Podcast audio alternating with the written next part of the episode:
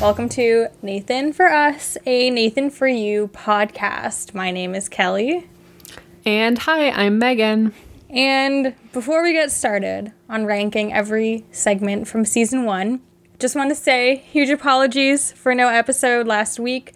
We attempted to record this earlier in the week, uh, but unfortunately, we realized that the Google Sheet that we're using had gotten messed up and all of the rankings had gotten changed.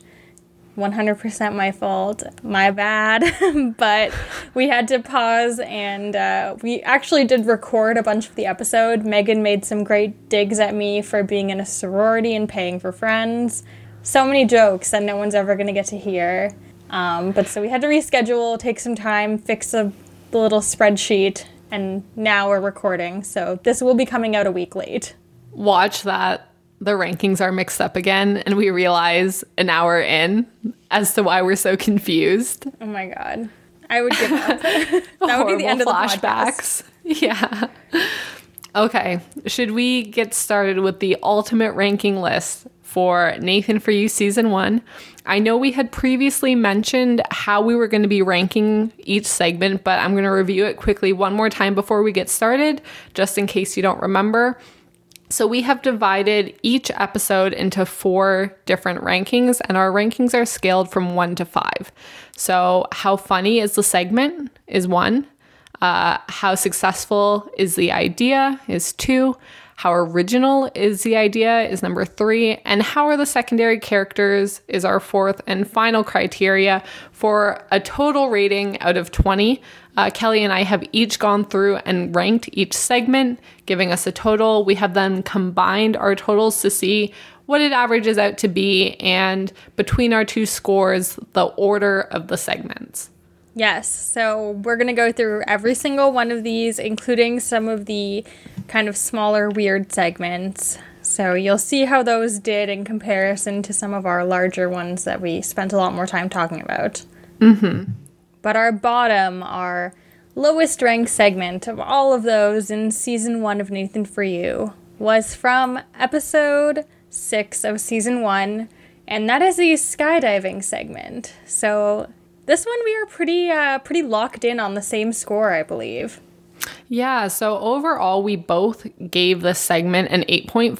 I think we have different numbers in different places, but to start with, for how funny is the segment, I had given this a 3.5. So I actually thought that it was decently funny. Some highlights for me from this episode were the language that Nathan was using at the skydiving facility, you know, eat some wind, and all of his fun catchphrases. I really love those.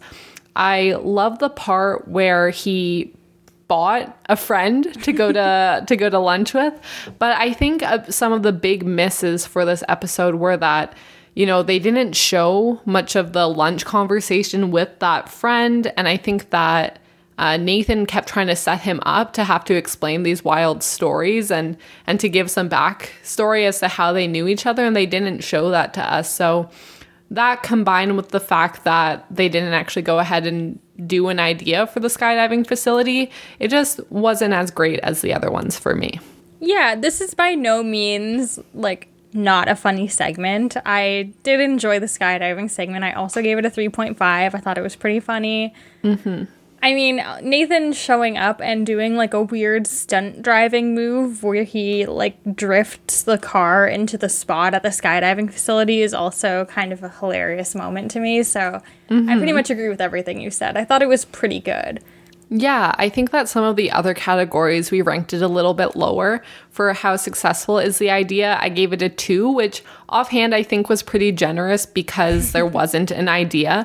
The reason I gave it a two and not a one is because he successfully found someone to pay into pretending to be his friend, which was funny. And that is the kind of only successful plan he kind of played out this episode. Yeah, I gave it a one just because I felt like the actual idea there isn't one for skydiving, so I just I didn't mm-hmm. really count the friend, but I, I see that, where that's fair. From. Yeah, that's totally. fair. Yeah, for how original is the idea, I gave that a one. Again, there wasn't an idea, um, yeah. and I was already generous in the previous one. same, same one for me as well. For how are the secondary characters, I gave it a two. Um, we didn't really get to see a lot of the fake friend and our skydiving instructor. He was okay, you know, he wasn't that involved. I think it's not necessarily his fault because there wasn't really a plan to play out. Um, he was just trying to convince Nathan to go skydiving with him, but, you know, not a lot to work with. Yeah, I gave that a three actually. I kind of like Scott Smith. I thought he was pretty funny. Um, I really enjoyed the fact that he forced himself into Nathan's lunch plans, and I, I just felt Yeah. like he he brought a lot to the episode. Without Scott Smith and the fake friend, this segment is literally nothing. So Yeah. I, I appreciate them bringing their A game. Yeah, I think if they had made this a fully fleshed out segment and really like dove into the recording of the fake friend and showed us those conversations, and I think if Scott had a plan to work with, uh, he'd be a really entertaining person to see uh, play out Nathan's ridiculous ideas. Um, so I think it's it's kind of too bad. It's a bit of a missed opportunity to see how it went. 100%. percent mm-hmm. Our second lowest ranked idea is from episode 7 of season 1, which is, of course, the Claw of Shame episode.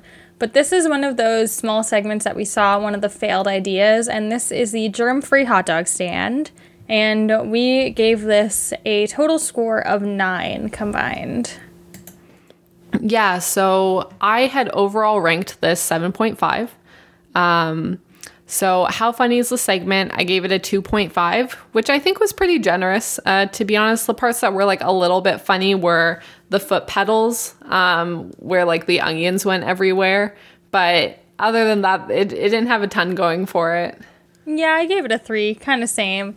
I, I feel like maybe I was a little too high ranking this, but whatever. It's fine. In the moment, in the moment, you thought it was funnier. That's okay. In the okay. moment, I giggled. What can I say? Yeah. So, um, how successful is the idea? I gave it a one because they didn't end up going through with it. I think when we originally discussed this idea, we kind of noted that in 2021, this idea might actually work very well. But this level of germ free environment wasn't necessary when the episode came out. Other people didn't seem very comfortable with it. Uh, when Nathan tried to take their wallets out of their pockets, no one seemed enthused. So, overall it wasn't very successful and they didn't end up using it. I went the other way, and I think this is fully biased by the fact that I used to work as a public health inspector. So I gave this a four. I'm like, Whoa. yes, everybody stop touching things. Everyone stop touching other people's food. Stop grabbing money and then grabbing stuff. It's disgusting. So I, I was very high on the successful nature of the germ free hot dog stand. That's wild. I didn't think I'd be shocked so soon. That's a wild score to give hot dog stand. they didn't even use the idea. The guy was like, "Oh, nope, never mind." Megan, I want my street meat clean, okay? That's such an oxymoron.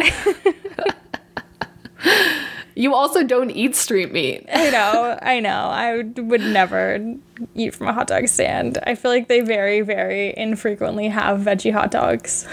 Yeah. Um how original is the idea if I just move on from that four you gave it? I'm shocked. You better have given the other small segments in this a hell of a high success score. Oh, just you wait. That's, that's why we're doing this podcast. Don't worry. I guess that's true. Um, how original is the idea? I gave it a three at the time. It seems fairly original, but I guess avoiding germs in general and in life isn't that, uh, you know, original? Like people don't want to touch germs. Uh, people wash their hands before eating, so it's just an emphasized version of that. Yeah, I gave it a 2.5, so I What? agree. It's not that original. Yeah, yeah. Listen, So, Kelly- I've seen some things in those restaurants that you would not believe, okay? I feel like you've told me some of them, but do you have like a particularly crazy story you'd like to share?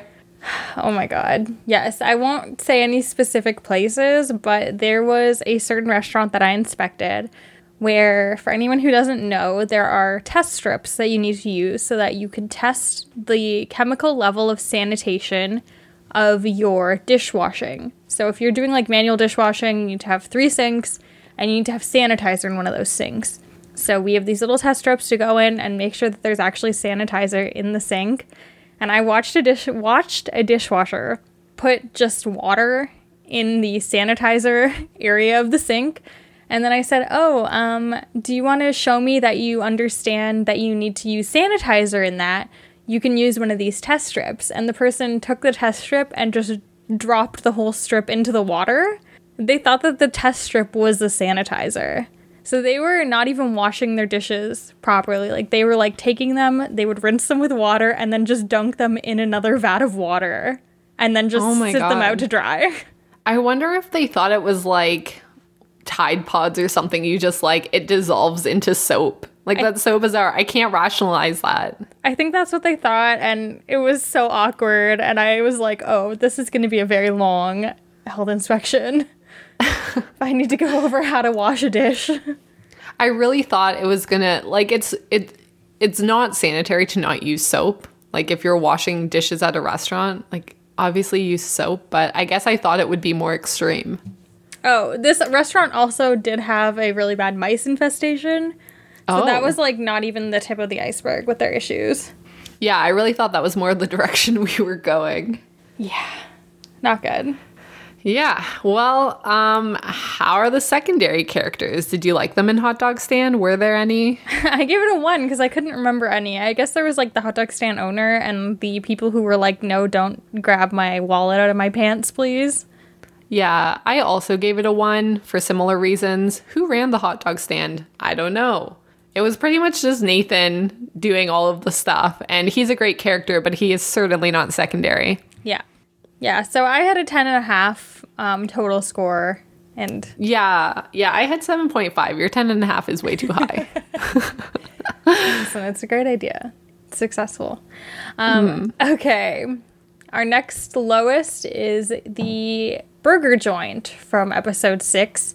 So, same episode as our lowest ranked segment, skydiving. But let's go over our burger joint. LA Burger, I believe is what it was called. Yes. So, how funny? I gave it a three. Um, I thought it was pretty funny. It was not like one of the funniest episodes for me by any means, but I really loved um, how dramatic each like patron of the burger joint was when they wanted to announce to Nathan that it wasn't the best burger they ever had. Um, I loved the segment where they were at the radio station and they were explaining their idea, and people were calling in saying, um, you know, this is a really bad idea. And Nathan's like, hang up next. So I think that there was a lot to love. Yeah, I gave it a two and a half. Um, I thought it was like pretty funny. I, I agree. I think the people who were really dramatic about their burgers were the highlight for me. Yeah, yeah. I guess we'll get to them in secondary characters, but they were definitely the best part. Yeah. So, for how successful is the idea, I gave it a one. You know, it was not successful. Uh, I believe it cost Nathan $6,000. So, I think proving that they were the best burger in LA was not accomplished and that a lot of people wanted their money back, whether it was them being truthful or not. Um, doing this idea at your business would certainly cost you a lot of money. Yeah, I, I'm not going to split hairs here. I gave it a one as well for the exact same reason. Yeah. Uh, what did you give? How original is the idea? So I said a 2.5. I don't think that a rebate, i or sorry, not a rebate, but a satisfaction guarantee is super original. But I did think that at a food service place specifically, it's pretty original. So I thought it was kind of like middle of the road. Yeah, I gave it a three, so a similar vibe. Um, I think it's original to to give out so much for such like an arbitrary decision. Um, so I thought that that was probably something that you know other people haven't done before. Um, but it's not like this super outstanding one of a kind idea. It's like a not very clever um, execution of an idea that has been done before of offering something if you're not satisfied, but the hundred dollars is very extreme. 100%. It's a lot of money. mm-hmm. Secondary characters. Yes. So I think the secondary characters really made the episode for me, but because none of them were repeat characters, which for me would be where I give our, our higher rankings, this I have a three. Um, again, the noticeable um, dramatic spitting out of the burger and people poking at it. I think overall, um, everyone who was involved in the episode was very funny when they had um, the two people inside of the restaurant and Nathan was explaining to them that they were going to let go one of their employees because, you know, the day's been so bad for them. I think that there were definitely parts of the episode where they brought in other people and they really made it entertaining, but I couldn't tell you any of their names or like explain why they should be on another episode. Yeah, I gave it a 3.5. I thought they were funny, but similar. Like, they're great. However, they're nothing special. You know, they're no Anthony Napoli to get into an episode coming later. like a single tear falls from someone listening that had a burger that day. Sorry, viewer. You are special. You we are special. You. We love you, but we love you 3.5 amount. yeah, that's not a bad score at all. Mm-hmm. But so we were pretty close on this. A nine and a half from me and a ten from you. So yes, we're mm-hmm. kind of we're kind of in lockstep here with the burger yeah. joint. And similarly, our next one after that was Pizzeria. Um, this was a 10.25 from both of us with the average. I gave it a 10, actually. Oh, yeah, but combined with our, both of our rankings is a 10.25. You gave it a 10.5? Yeah. Dram- play some very dramatic music at like the slightest, slightest difference in our scores. Should we? I don't know. I think when we get to the one There's that a- is separating separated by six, I think we can. okay, fair. So, how funny did you find Pizzeria? I gave it a 2.5 out of 5. You know, this is the first episode of the series, so I feel like they were still kind of working some things out. Like, I think for an intro episode, this is not bad at all, but it just wasn't like insanely funny to me. It was just like okay. Yeah, I gave it a 2. I didn't think that it was that funny. Yeah. Successful. Mm-hmm. I gave it a one. I didn't think it was successful. I thought that a lot of people were actually really upset at Angel, our delivery driver, unfortunately, for, you know, these tiny pizzas and putting out this very unrealistic delivery time. I think that maybe they hoped people would find it much funnier than they did. And unfortunately, they just got a lot of grumpy customers out of it. Yeah, I also gave it a 1.5. So I, I think I thought it was like a little more successful. Because even the people who were mad, like, that did make for some good TV moments at least. But mm-hmm. it definitely isn't something that they would be able to continue anyways, so. Mm-hmm. How original is the idea? I gave it a four. Um, I thought that it was very original. Um, you know, making that like tiny pizza in the tiny box was really cute. I haven't seen or heard of another business doing that before. I'm sure that there are other businesses that have like given away like a free dessert or something like that, but I haven't quite seen it in this way. And also, this was a little filmed a little while ago. Yeah, I gave it a 3.5 as well. I thought that the eight minute delivery time was very aggressive, which I appreciate the gusto to try and get it there that quickly. But I thought it, I thought it was pretty original, I guess. Mm-hmm. And how are the secondary characters for you? I thought they were a three out of five. I think Angel is super funny. I love the part where he sings in the car. I love the part at the end where him and Nathan are talking about how girls are so difficult. And I thought Tony, who was the owner of the pizzeria, was uh, also pretty, pretty, pretty chill dude. Yeah, so I gave this a three, so kind of similar. Um, I thought that the characters that were in, again, were lovely. I liked the bonding moment with Nathan. Um, but, you know, a, th- a fair three. Yeah. So out of 20, I think, as discussed, I gave it a 10. Yeah, and I gave it a 10.5. So we're pretty close. Mm-hmm. Okay, our next one we're going to be talking about is episode four, which is the caricature artist. And I feel like this one, again, we're kind of similar. I think we have pretty similar scores for a lot of these lower ranked episodes.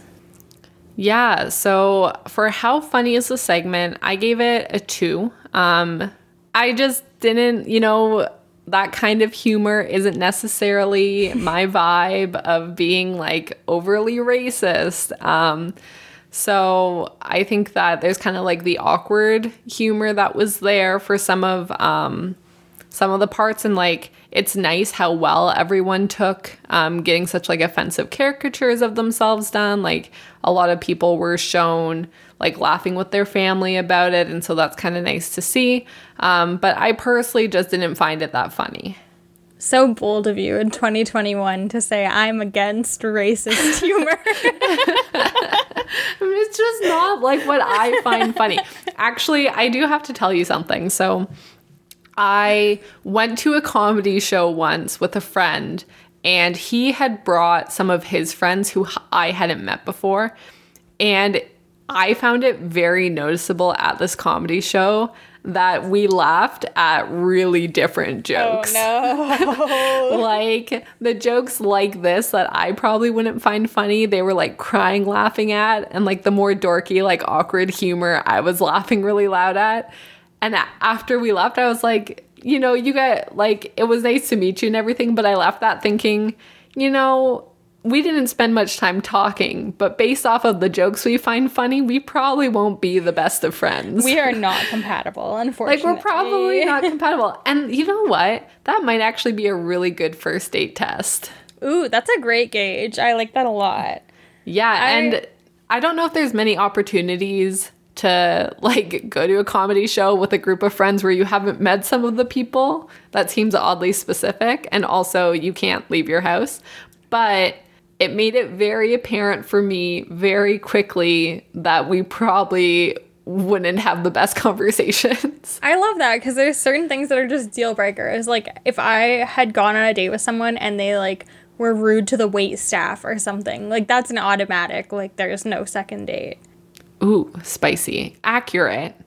Accurate. But I feel like this is like a sneakier way of doing that. Totally. Yeah. You can just Okay. side eye them if they're like laughing at something sketchy. Yeah, you're like, whoa, you found that funny. Um, so you're welcome to anyone needing a good first date idea. Um, you can tell if someone, although I guess now a lot of it's online and you have the ability to like chat and joke around first. So maybe you can already gauge their humor, but if not, start off by getting them tickets to an offensive comedy show and see if they laugh. Actually, th- this is totally derailing, but there is a Seinfeld episode, kind of similar, but it is that the person who goes to the comedy show is a big heckler, which I also Hmm. would find as a big turnoff. So Oh, for sure. there you go. Free tips on the Rankings podcast. Just killing it with ideas. Yeah, and so on the funny or funny, fun or funny for caricature artist, I also gave it a two. So we're Mm-hmm. we're on the same page with that one. We're running a three-legged right race in tandem right now. Let's see if that continues over Oh my god. to how successful is the idea. I wish is some that's something you can train for in your new home gym. Oh, that's true. I have finally accepted that I will be trapped in my house for a long time and 2 months ago we ordered some gym equipment and it's finally here. So now people think that I'm fit, but it's like, wait, wait, I just got the equipment. Call me Give me a bit year. of time.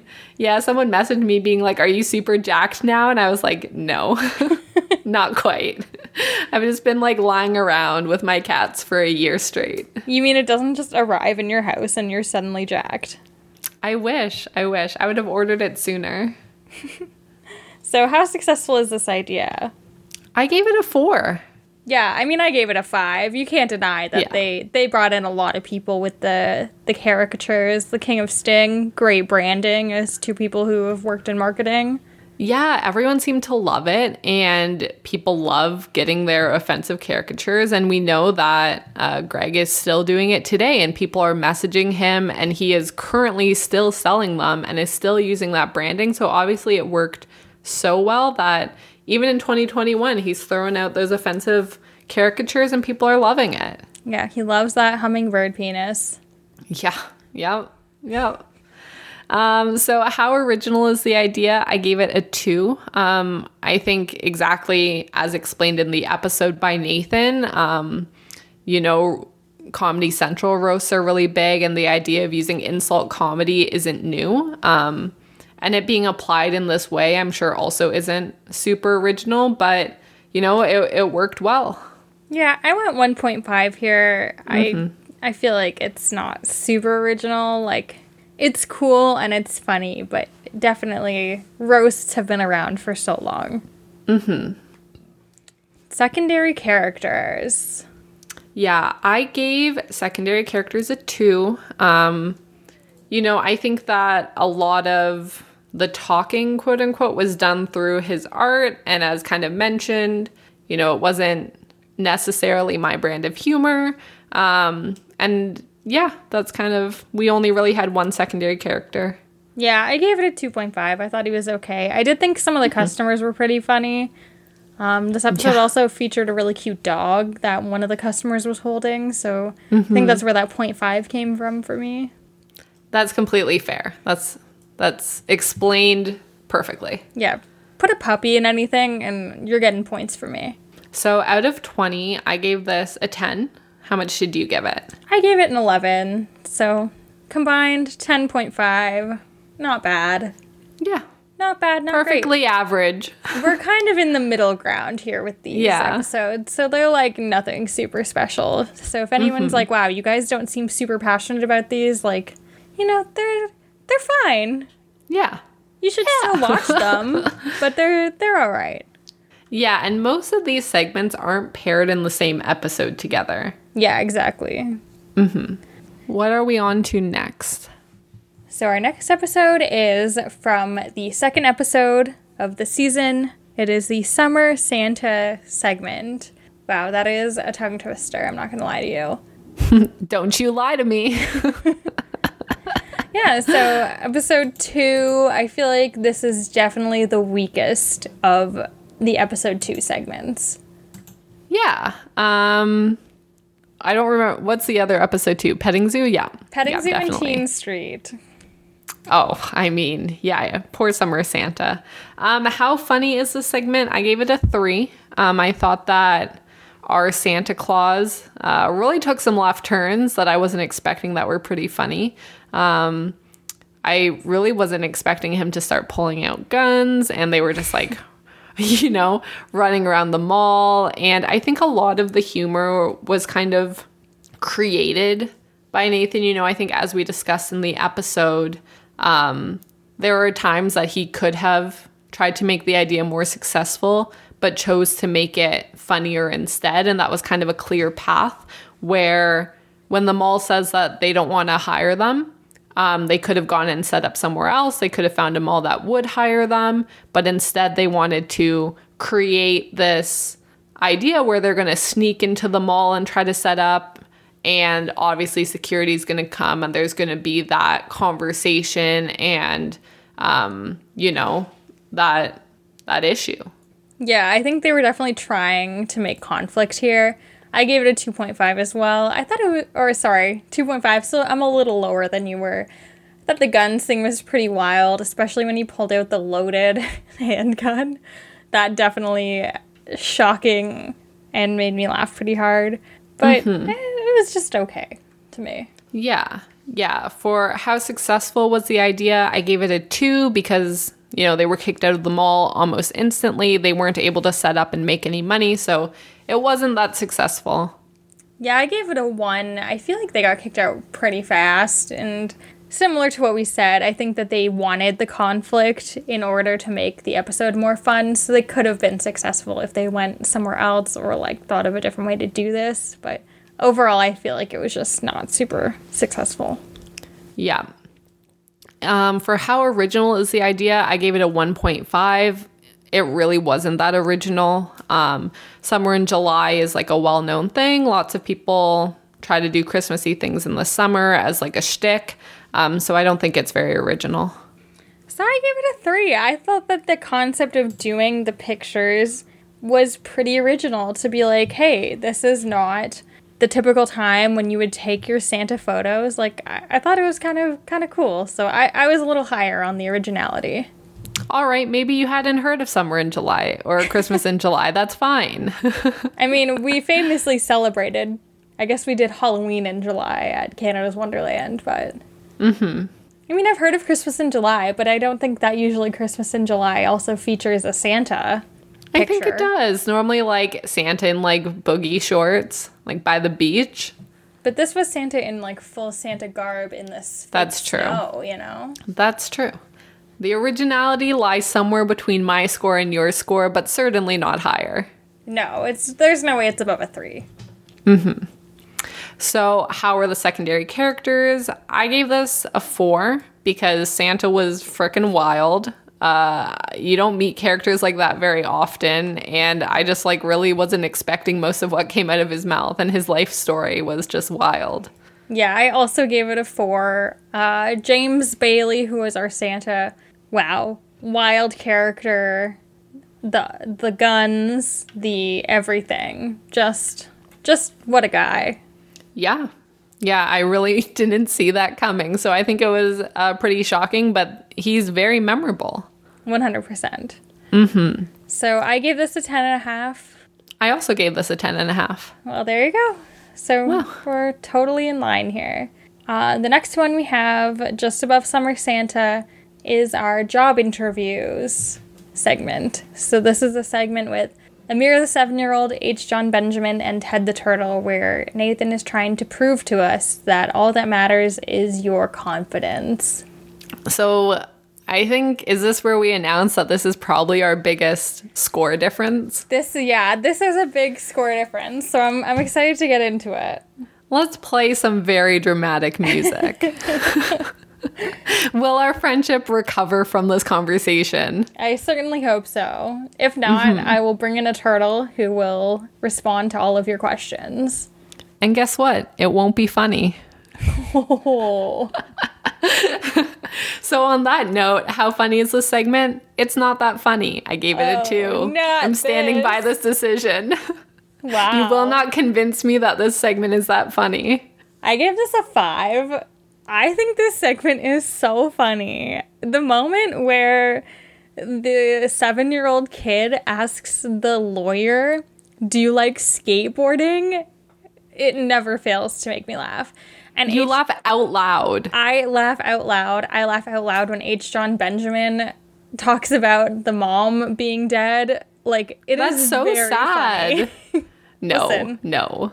Maybe if we went to a comedy show together, you'd be like, I don't want to hang out with Kelly anymore. Her humor is oh, too Oh dark. I no. don't know. oh no. I think some of the issues that I had were, you know, to start with, the turtle says nothing. That that joke's like not that funny. Like it's just not that funny. Like the turtle says nothing, so Nathan says nothing. And it's just like kind of awkward for a second. I think The the subtlety though in like Nathan knows the turtle is not going to talk, obviously. So the subtlety of oh, him, oh really? the subtlety of him sitting there and just barely like moving his face to kind of make it look like he's acknowledging what the person is saying, I think is is so funny. it was a little awkward, but it wasn't like funny. Maybe sometimes It was not laugh out loud funny. A five is an insanely high score. Like, you better have been sobbing, laughing from start to finish of this segment. I think this was very funny. I laugh really hard when I watch it. Yeah, it, it was it was okay. You know, it was less than okay. Actually, I gave it a two. All right, how successful is the idea? It was not successful. It just wasn't. I gave it a two, and that was generous. I gave it a two as well. So Okay. Wow. Wait. Whoa. listen. Okay. Just wait. So reasonable. Originality. I gave it a two. I also gave it a two. Whoa, I'm I'm gonna do a little spoiler. I gave it a two across the board. oh, you didn't like the secondary characters? They were fine. You know, they were okay. I didn't think it was nearly as funny as you did. So therefore I didn't think the secondary characters were that funny, which is mainly why I would like a secondary character. Either they're like really original and out there and do something I didn't expect. Um but each character did exactly what I expected them to do. Amir asked funny questions that, like, you know, had nothing to do with anything because he's a seven year old. The turtle said nothing that's very expected.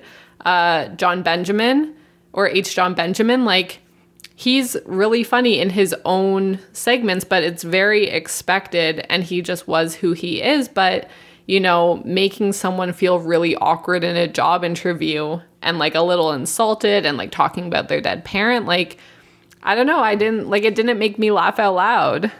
I gave this a five. I thought the secondary characters are everything. I love Amir the seven year old. I love Ted the Turtle, and I love H. John Benjamin. I see where you're coming from that it was like a little dark, but at the same time, like that's kind of H. John Benjamin's vibe. Yeah, you know, for H. John Benjamin, I probably could have given it a little bit higher than a two, um, but probably the most I would give it is a three. Like Ted the Turtle doesn't do anything. He's so cute. He's such a cute turtle. He can be cute, but like he, I don't know, it's just not necessary. Listen, I will not take this slander for turtles. As I said, I gave, you know, a 0.5 because there was a cute puppy in one of the other ones. Similarly, I gave some points for the turtle because I love the turtle. So you're so you're into people gluing business cards on turtles' backs? No taking them out of their natural habitat hey, and using them as a business card. We haven't gotten to that one yet. A living business card. That's humane. Listen, you're talking to a literal vegetarian. I don't know. You're you're okay with trapping turtles and gluing things to their shells for advertisement purposes. this, that's not even five this- out of five. That's not even this segment. you love that. Yeah, it is. no, it's not. yes, That's it in the taxi segment. Is it? Yeah. Damn it. hmm. Oh yeah, Ted the Turtle's really big. Ted the turtle is huge. He's the Yeah. big turtle. Listen, He's still not a funny turtle. He's probably living the life eating salad, romaine I, lettuce. re- I really like the videos where they make like hippopotamuses and turtles uh, birthday cakes out of watermelon, yeah, it's so cute. Listen, but not funny. Whatever. We're just never gonna agree on this. I gave this a 14. I love this segment. I think the segment is fine. I like it, um, but it's just not one of my favorite segments. You just found it so much funnier than me. I think that individually the characters could like if I were to like say I could have ranked higher in a category, it would be like the secondary characters. Like individually, they're like they're like lovely people, but it just wasn't like as entertaining for me as it was for you. It's fine. We can move on to I'm so sorry. episode seven, the animal hospital segment. So this is one of the failed segments that we see in the Claw of Shame episode, where we have the dead animals speaking to children via a video from the grave. Yeah, I thought this was pretty funny. I gave it a 3.5. Uh yeah, I just thought that it was a it was an interesting concept. Um, I think probably one of the funniest parts are that the kid like just didn't believe it at all and was immediately like, "That is not my dog's voice," and just the whole concept of like, "Well, what would your dog's voice sound like?" And when you were saying that it's just like the parent's voice, I like that part. Yeah, I gave it a 3.5 as well, so I felt similar about, you know, it was like kind of funny. I think that one of the funnier parts too, and I don't know if we described this super well in the episode, is that the video that they show is essentially like the dog, like an actual picture of the dog, but then there's all these weird like 2D clip art kind of dog things around it. And I feel like that's that really adds to my enjoyment of this episode.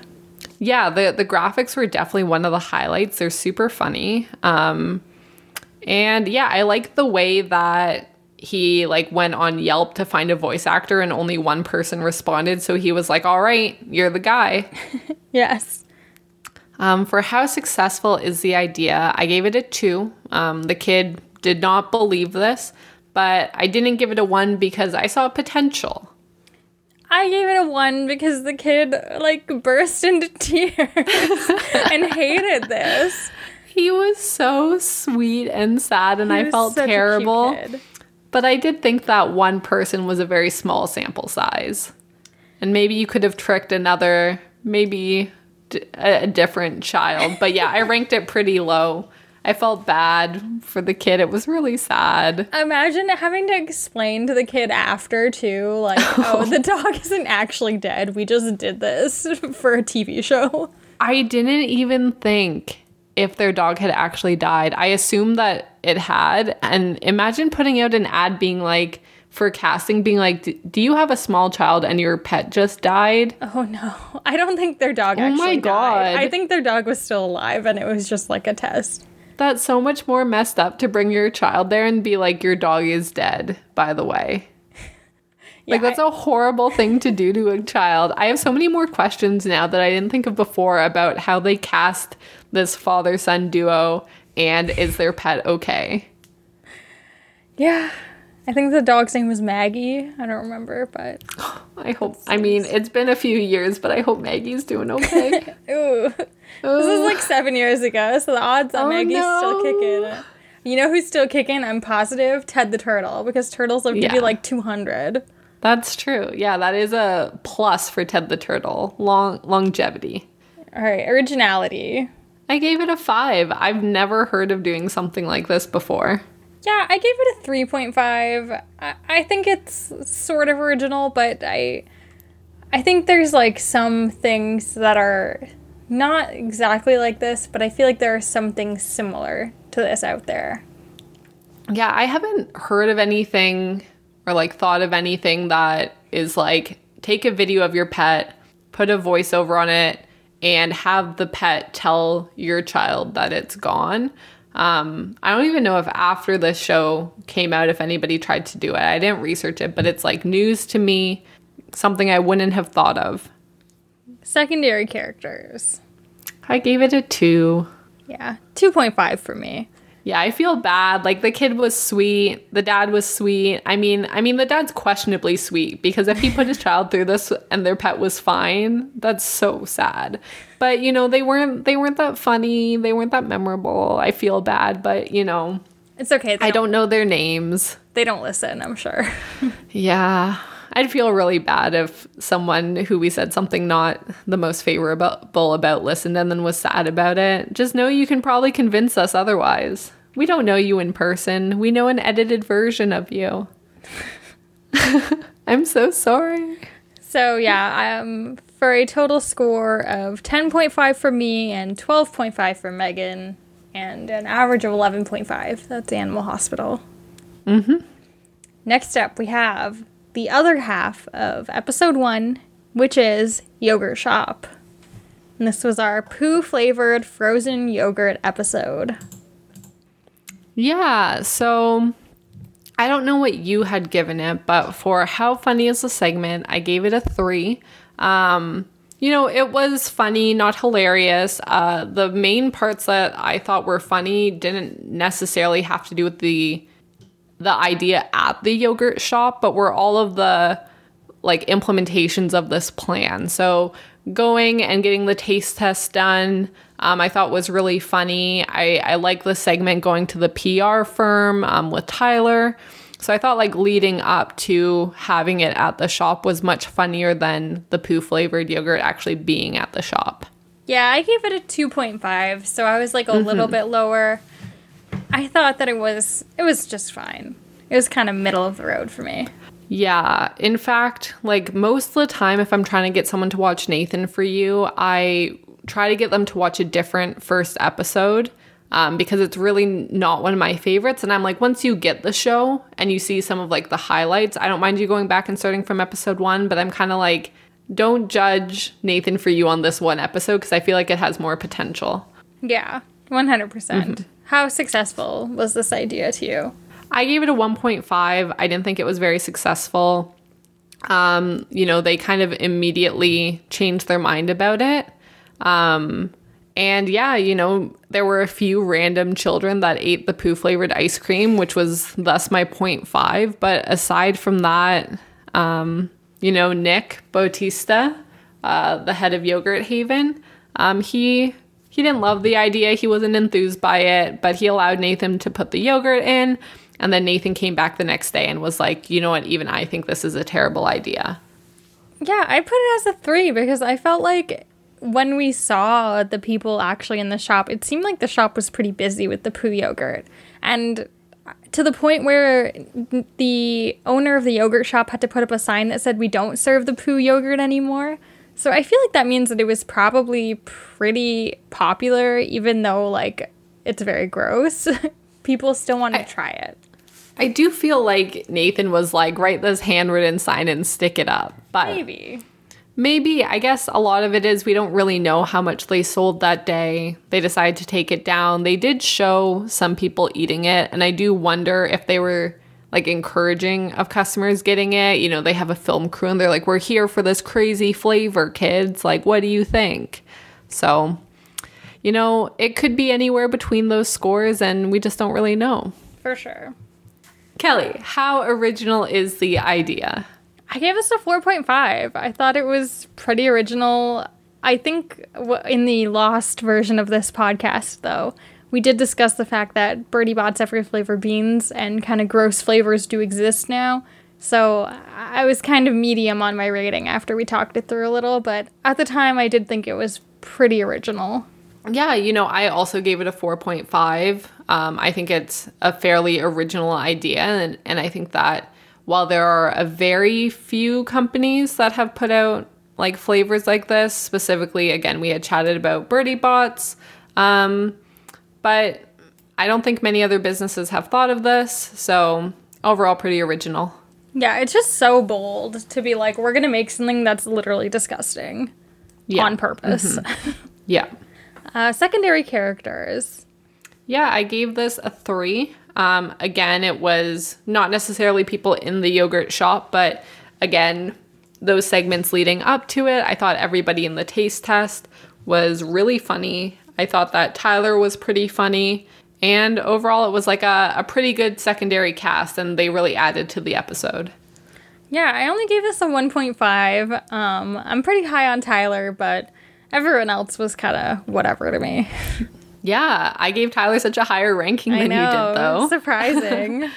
Yeah, yeah. You know, while I don't like agree with his opinion, he was entertaining. Um and like he added to the show and I think that when the secondary characters really add a lot and they're shown, it, it can completely make the segment. yeah, he has a nice car. Yeah, apparently. That's all we know about him. Yeah. So we're pretty lockstep again here 11.5 for me and 12 for Megan. So almost equal. Um, our next one, we have a bit of a discrepancy. And the next one we're talking about is episode three, the restaurant segment.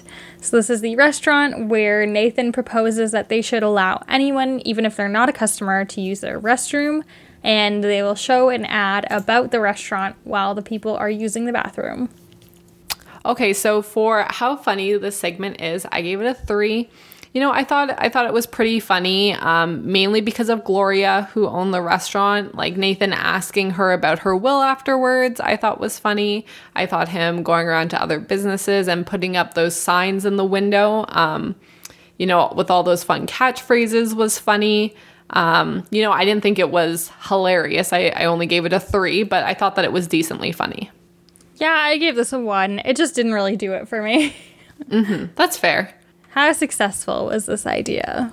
So I rank this very high. I gave it a 4.5 because almost everybody that used the washroom stayed to eat. I think everyone except for one person, which is like pretty darn good. And somehow they got away with recording people in the washroom, which is unbelievable that there was only one person that was furious. I was expecting this to kind of blow up in in flames and everyone was very cool about it. They signed the papers, they sat down for a meal and I was shocked by how successful it was. Yeah, I gave it a four because I, I feel similar. Like, I think it was a pretty successful plan. I think that this kind of exists at other places, which will roll into originality. But I definitely feel like places use advertisements in their bathroom pretty often. But I've always wondered, like, do people really pay that much attention to what's on the back of the door in the bathroom? Apparently they do. Yeah. Yeah. So for how original is the idea, I gave it a two. Um, I've been to multiple restaurants and just facilities in general that put advertisements up on on bathroom stalls and in the washroom. Um, you know, they're not always videos. It's normally just like a poster or something, but I don't think it's that original. And I guess from the aspect of letting people use your washroom to try to get more customers, I'm not, I guess you can't really tell if other businesses have done that, but there are businesses that exist that let you use their washroom if you're not a customer. Yeah, I gave this a 2.5, so similar Yeah. vibes. Mm-hmm. Secondary characters. Yeah, I want to hear your ranking first. I gave this a 2.5. Okay, I yeah, I thought you'd rank it low. I gave it a four because I love Glo- Yeah, I love Gloria so much. She is so sweet and so kind, and I thought she was really funny, agreeing to everything, like nice to a fault. You know, saying that. You know, agreeing to be like, oh yeah, I'll go ask my daughter if you should be in my will. I'm like, Gloria, honey, what are you doing? Um, I liked all of the the random patrons who used the washroom and they were filming them and they came out and I thought it was really funny, like Nathan needing to explain to them what happened and him talking them into staying and them being weirdly okay. Like I wasn't expecting that. And then the one person losing it at him was really funny. Um, so maybe I ranked it a little bit high, but I, I thought that they were pretty funny and that they probably made the episode like the Gloria segment at the end was the episode, I feel. Yeah, that's totally fair. I mean, I really like Gloria as well, and like a 2.5 I feel like is not super low. Like I just thought they were kind of middle um, middle of the road secondary characters. Yeah. Yeah, I feel like the the chat at the end with Gloria is what made that segment like that's the memorable part from the segment. totally. I think. I think when people refer to the episode as a whole, they say, you know, when Nathan tried to get into her will, and that's the part that people remember. They don't say, "Oh, when they made the washroom free to get more customers into the restaurant." So, for like the customer in like the interaction between Gloria and Nathan being the memorable part of the segment is why I ranked it high. That's fair. I see where you're coming from. I won't fight you on it, but I'm also not. That's okay. mine. yeah, that's fine. So I had a 10, Meg had a 13.5 for a total of 11.75. So this one and Yogurt Shop were actually tied um, with the scores we gave them. Mm-hmm. And we're almost in the top 10. Just two more to go before we hit our top 10 segments. Next up is episode 7. So again, this is one of the failed ideas within the Claw of Shame idea. And that is the bar with the magician. I love this segment. I love this segment so much. It's ridiculous how much I like it, especially when I don't think when we started this rewatch, I remembered this at all. Like, I think when we watched it, it was, it might as well have been completely new information to me, but I thought it was hilarious. I gave it a four. Wow. Okay, I gave it a three. That's fair. Yeah. Not a five, but still. I think if it was longer, like if it was a full length segment, I think this could have been mm-hmm. a full idea and it would have been like top tier. So it's kind of a mm-hmm. bummer that it was only one of the failed ideas. Yeah, I think also what helped me find it so funny is our discussion afterwards. like all of the conversation it sparked uh, between us and just like chatting about the magicians and like the logistics of this plan and like how would you make it happen in real life. I just felt like it was such a big discussion topic as well that people watching the episode could come away with it out of those three segments with the most to discuss with this one. Yeah. Listen, the medieval times idea, I'm telling you, they need to Yeah. implement this at medieval times. It would be amazing. Yeah, it would be fantastic. They should definitely do that. Um, how successful was this idea? I went with a two. I was kind of like, oh wow. I don't know. We don't really know how successful it is. I guess he takes home the one guy, but then we realize like Nathan has to stay with this guy. He has to drive this guy's car home. So really, it, it can't be implemented in the manner that we saw in the episode. Yeah, I think you and I had discussed some amendments that should be made. I think we had chatted about how, you know, we could have four or five magicians outside and then there should be drivers that once they identify who the drunk patrons are, you know, send them away. I did still rank this very high at a 4 because he found someone who shouldn't be drinking and driving. So he successfully identified them, successfully got them home and managed to like tuck this person into bed and you know the guy let him do this which is insane that it worked like i cannot believe that this guy kept agreeing to what nathan was saying and while we didn't see him do this multiple times so with other people maybe it wouldn't work But the one thing we saw was successful, and that's shocking offhand. Yeah, I, I don't think I would have let Nathan uh, tuck me into bed, just saying. really? I think Colin would have had some questions if I did. I mean, I guess if you knew him as like Nathan Fielder from this show and you were like, he's a magician, he, he saw that I was drunk and wanted to make sure I got home safe, Colin would be like, all right, fine, but you need to leave now. Get out of here, Nathan. You're not out. getting into our will either. All right. So, how original is this idea? I went with the three. I thought it was pretty original. Um, I've never been to a bar where there is any manner of deciding if you can drive home other than what the bartenders or wait staff think. So I feel like having a, a separate person who actually tests your blood alcohol limit is pretty original to me. Yeah, I gave this a four because I've never seen anyone try to disguise a breathalyzer as anything else. True. um, or like people waiting outside the bar to monitor if you're okay or not. Um, in fact, probably the opposite of like as soon as Oh, you leave, they don't care about you at all. They're like, oh, like figure out how to get home. So just the fact that he wants the bar to be like caring outside of that and disguise it in a creative and unique way. Um, I thought that was very original. Okay, apologies to anyone who could hear my dog barking, but she was very grumpy. Um, how, She do, is forgiven. 10 out of 10 dog, no questions asked. how do we feel about these secondary characters? I feel like Nathan really carried it. So I gave uh, our drunk friend who doesn't brush his teeth a two. he just kind of went with it, and you know he was all right. Yeah, I gave him a 3.5. I don't know why. I guess I just felt bad maybe that he was sleeping on the couch. I don't know. I, I wish I remember why. Yeah, I think he could have been funnier, but I guess he was pretty drunk, and so I don't know.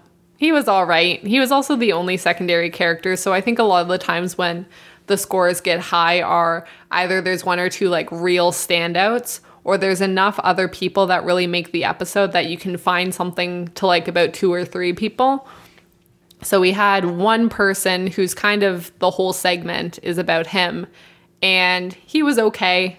Um, he didn't brush his teeth, which was upsetting. uh, and it was just more sad than funny. Him like saying that he has no one to brush his teeth for, and he's just gonna sleep on the couch. And I was like, oh, maybe Nathan can stay and be your friend a bit. Yeah, I feel But- like he's one of the characters that I need a follow up with. I'm actually now realizing how sad it is that Nathan is always asking people to be his friend, and he didn't ask this guy who probably would have said yes, Oh my god, truly. right? That's a great point. I didn't notice that until right now. Maybe if Nathan had tried to be friends with him and they made it a bit of a bigger segment, he would have like shot up if we could have seen his personality a little bit more. Yeah, I could see them having a great time, like singing karaoke together, perhaps singing Yeah. parody songs together. Doing magic tricks together. Would have been great. he wakes up the next day being like, Nathan, bud, you really got me with that wand. oh my god. What a prank. All right, our next one, and this is our 11th ranked out of all of the segments, is the Taxi Company from episode 8. And we actually both gave this the same total ranking. So it'll be interesting to see if it was across the board or just in uh, different categories. Should we say our numbers at the same time for each one? we can try. Okay. So, how funny is the segment? Do we go like three, two, one, go? Yeah, I think we do. Okay. Three, two, one, three. Three. Kelly. Sorry. I thought you were going to say three, two, one, go, and then you just went three, two, one. So it threw me off. Sorry, I meant like the go part to be like oh, where okay. you say the number. Gotcha. Okay, we'll do it better. Okay, well, the yeah, next one it was it. okay. Let's just do this across. Yeah, the segment was kind of funny. How successful was it? Three, two, one, three. Four. Kelly, Oh, man. we were not the same. you're so off of what I'm doing. yeah. No, um, I said it at the same time. Yeah. There's Did you? I there might maybe be a there's delay. an audio gap because I heard myself say three and then like a two beats later, I heard your four. No, I think there's So- just an audio delay. okay, we'll have to see what it sounds like on the podcast. So, this idea, I think, you know, people were using the tablet, they seem to enjoy it. Um, our lovely taxi driver friend did not know the whale facts, unfortunately. Um, and they did have to pull over and ask the passenger to leave, and they had to discuss it. So it's not its peak success, but it could turn into something more. yeah. This idea has the most potential of mo- like probably any of the ideas, I would say. Yeah, if Uber isn't already using this, Like what are they they doing? they probably yeah. What are they doing? okay, originality. Do you want to do the countdown? Okay. three, two, one, two, four. Whoa. Yeah, I think there's just an audio delay. yeah, I I gave it a two because I don't think this is, you know, really groundbreaking stuff that they came up with here. I love the idea. I would use the idea. I think that we've all sat in a taxi and thought to ourselves, wow, I really wish that I didn't have to talk right now, or wow, I really wish that I could talk about, you know, specifically something that happened this week. Like maybe if I was in a taxi this week, all I would want to talk about is the Cocaine Bear movie that's going to be released soon. And uh, I never get a chance to.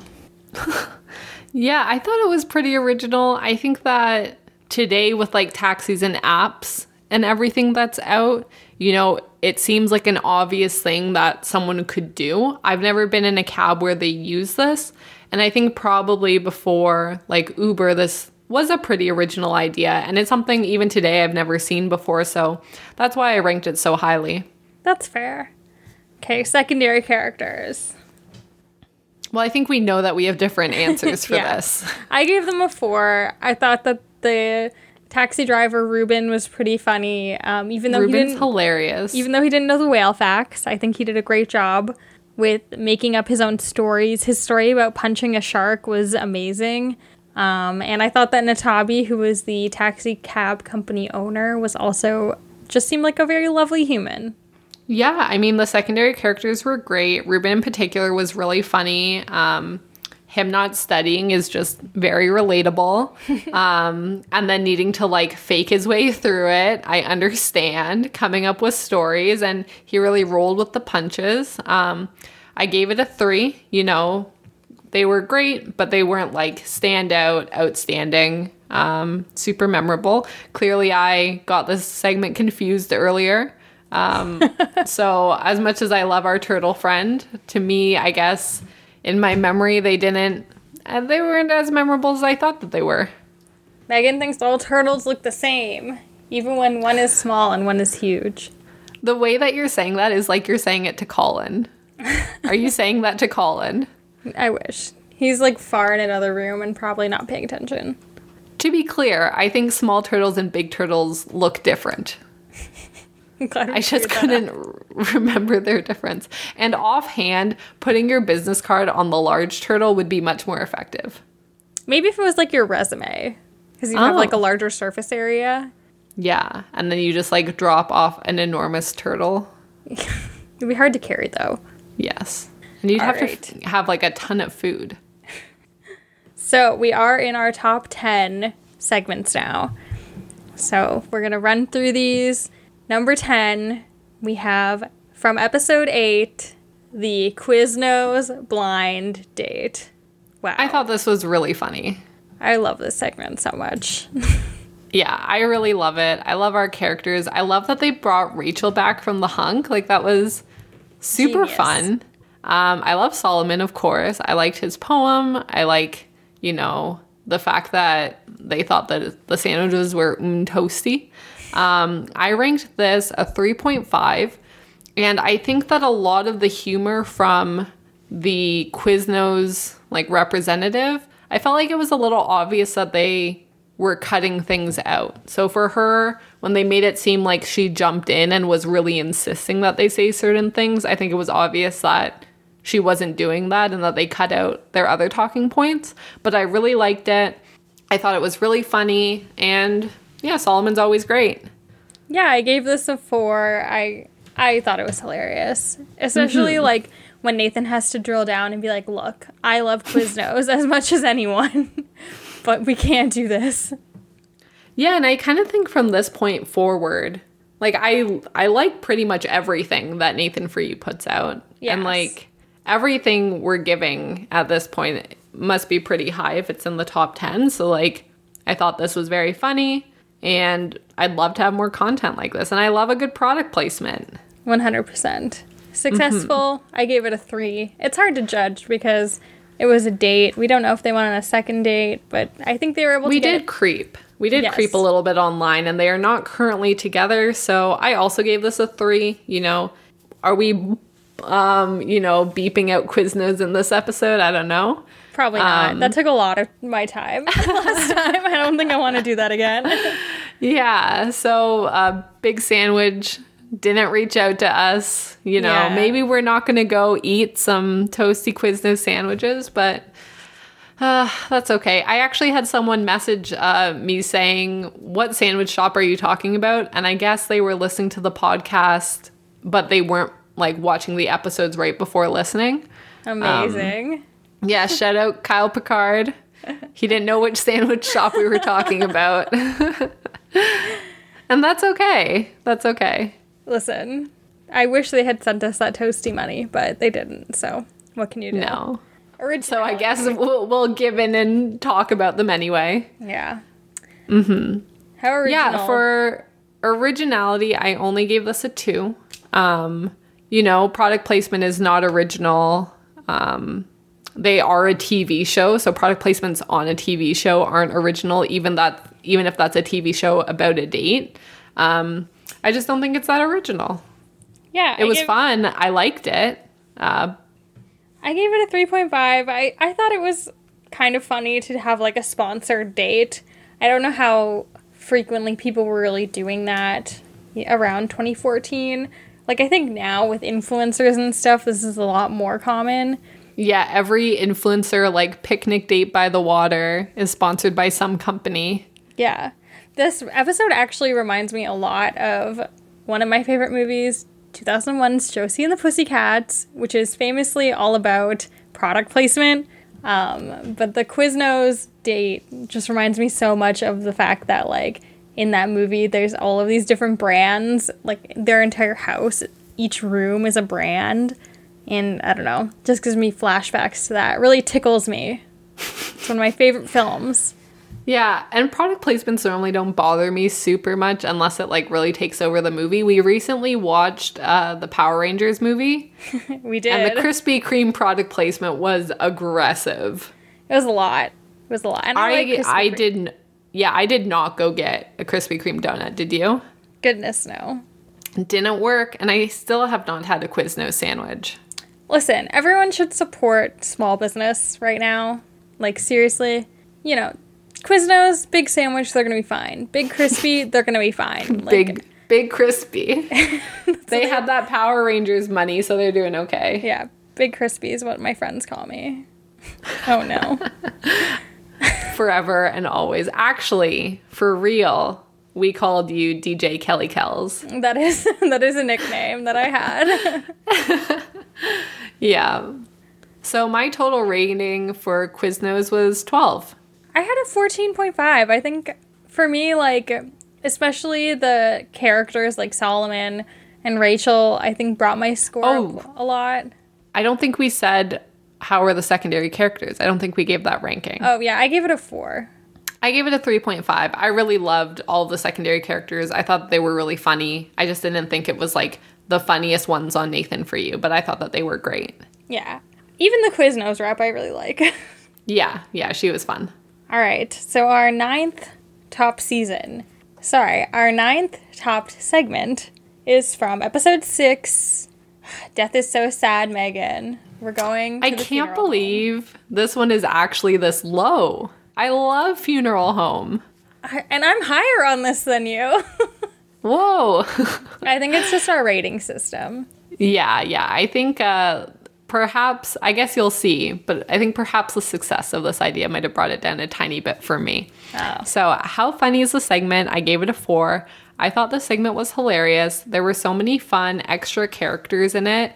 Um, you know, from the audition process to like the guy pretending to be dead in the coffin and Nathan going and closing it on him to our favorite song from Nathan for you so far, Death is So Sad. Um, I thought that there were a lot of really great moments throughout it, and I thought that it was really funny.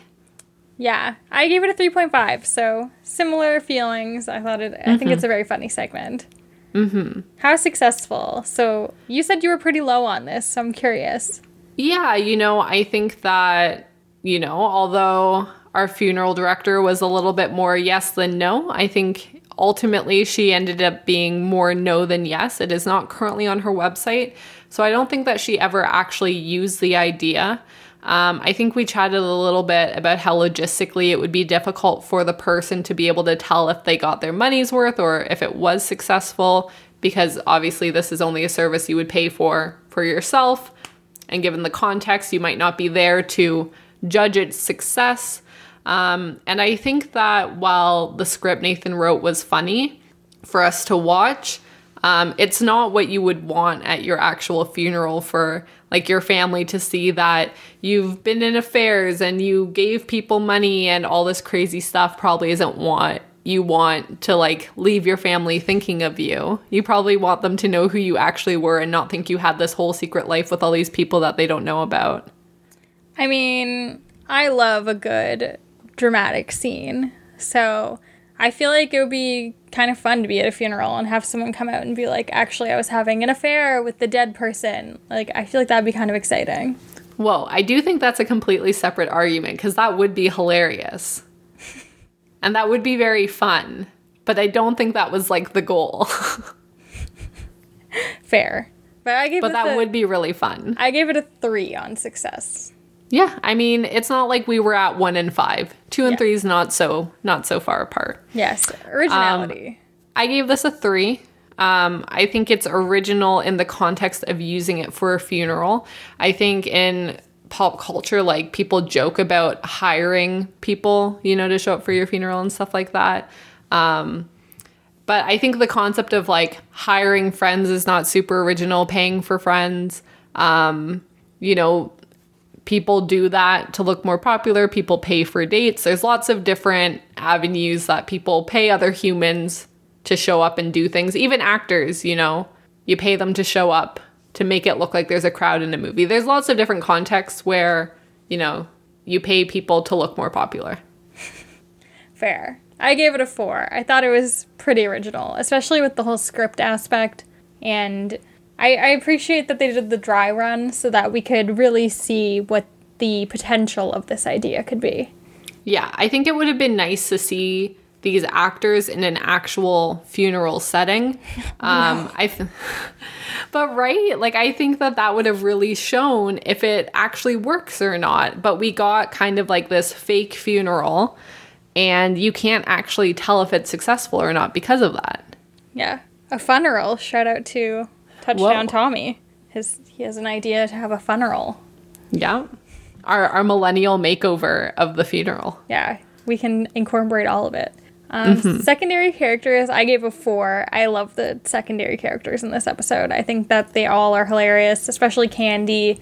Um, the actors, the actress who says she can do accents and then proceeds to not be able to do accents, just absolutely kills me yeah, I also gave secondary characters a four. So I think we're on the exact same page. Like, they were really funny. They definitely made the episode. And I think we had a lot of fun discussing it afterwards, going through each of the actors and their audition process and actually seeing them execute the show. Nathan's song was super funny, and Candy was like so lovely, such a good sport. And even the way she explained her feelings on the idea like, one, it was how a person probably should explain their feelings, but it was also super funny.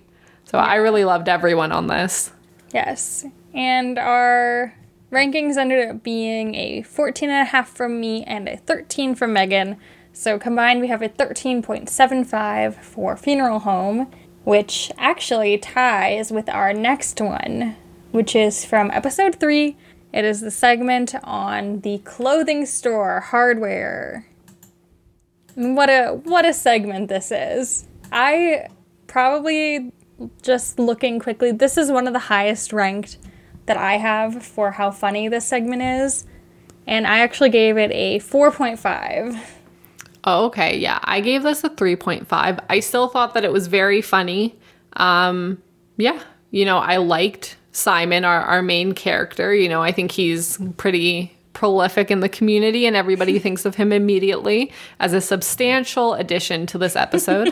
um, I think he's really funny. I think that the people who come to the store they they weren't that funny um, like all the people buying the clothes so i think that there was an opportunity for them to find maybe some people shopping who were humorous so I think someone who's underrated is Gabby, the store owner. I really love the part where her and Nathan are like giggling at the back and they're kind of figuring out the fact um, that like Simon's really into women's breasts and that's what he's ranking it off of. I thought that they were like a really funny duo and I love their chemistry and I wish that they had shown more of the two of them together. Yeah, I wish that she came on for the hunk. Oh, that would have been so good. I feel like they would have been a great match. Nathan could have at least had her on as his stylist or something, even if she wasn't a contestant. He could have been styled. Yes. That would have been really good. How successful did you think this idea was? So I thought it was only a 1.5. I think they showed it wasn't successful. They ended up just giving away a bunch of clothes and then they forced one girl to come back and kind of threatened her to make a friend of hers come and force her to buy clothing, which would have never happened. And yeah, I just didn't think it was that successful. Yeah, I gave it a one as well. So I kind mm-hmm. of agreed. Yeah, so for how original is the idea, I gave it a 3.5. Um, I think that whereas today, you know, with influencers, as we had discussed, people are letting these hot chicks steal clothes all over the place and are counting on them referring their friends. So maybe today, if I had taken that into account, it wouldn't be so original, but they did this first. And I think when this episode came out, it's not something people would have really thought of. Um, I think that they thought of, you know, bigger names and celebrities as being people who would refer fans, but not really all of these, I guess, more normal people, if that's like the right phrase, like influencers to, to be doing stuff like this. Yeah, totally. I gave this a four as well. I do think, like, with influencers, this is basically how places run right now. Mm-hmm. But I think at the time, like, just allowing a hot person to steal is quite a twist on it. Yeah, I think that that was original then. Yes. Um, how are the secondary characters? I gave this a 4.5 because iconic. Yeah, I went five. Gabby and Simon, and even the uh, girl who was able to steal even the people who weren't allowed to steal and Simon being like, sorry, you're not hot enough to steal, just everything. All of oh the gosh, secondary yeah. characters are great in this episode. Yeah, they were all really, really funny. Um, and yeah, I, I loved it. I thought this was a really funny segment. Yes, so clothing store got a 14 and a half from me and a 13 from Megan for a combined 13.75. And our next one is from episode five. We're going to be talking The Hunk, which I'm surprised The Hunk is pretty low. I think that there's one category that really destroys The Hunk um, because it gets such high marks everywhere else. Yeah, totally. So, fun or funny, I mean, I gave this a five. This is an okay, iconic I, segment. Yeah, this is great. I did give it a four. Um, but I thought it was hilarious. You know, I thought that there's so many different aspects. Like I probably could have given this higher to be honest, but like I thought it was really funny. Like Anthony Napoli, hilarious. All of the girls trying to plug their random products, hilarious. I love a good makeover. You know, we got to see a lot of dresses. We got to see Nathan in a suit, which isn't often. Um, him just talking. There were just so much content to this episode and to the segment, The Hunk. Um, it was just fantastic. Yeah, it's great. How successful is the idea? So, I give this a four because mm-hmm. to me, I feel like he says he wants to be able to get more confidence around women, and then at the end, he says he was able to get more confidence around women. So, to me, yeah, it was pretty successful for Nathan. Yeah, so I give this a 3.5 um, because similarly, he said that he had gained that confidence, but then in future episodes, we see him talking about, you know, how he's not as confident around women again. And they, they bring up like the dating thing and his awkwardness around other people. Um, I think it was too bad that we didn't get to see the full episode. Like, I would have loved if this just turned into a season of The Hunk. I mean, that would have been lovely. So, I think the fact that he was able to to get his confidence was successful, but I think it's too bad that we didn't get to see like the full episode at least happen. Yeah. And I think the next category is where we both probably took off a lot of points. So originality, I mean, I had to give this one. The Bachelor exists, like Rock of Love, a billion other dating shows exist. It's just not that original. Yeah, I think for a lot of these rankings, if you had asked Kelly and I, like, what is your favorite episode, this very well might have won.